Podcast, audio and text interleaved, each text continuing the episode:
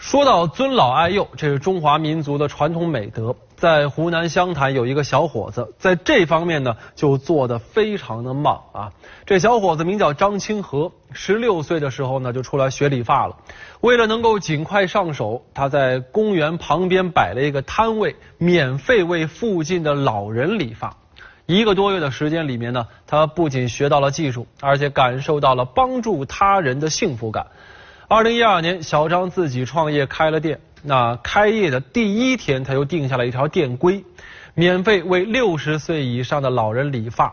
这消息传开之后呢，现在每年啊都会有几百位老人到小张的店里来理发。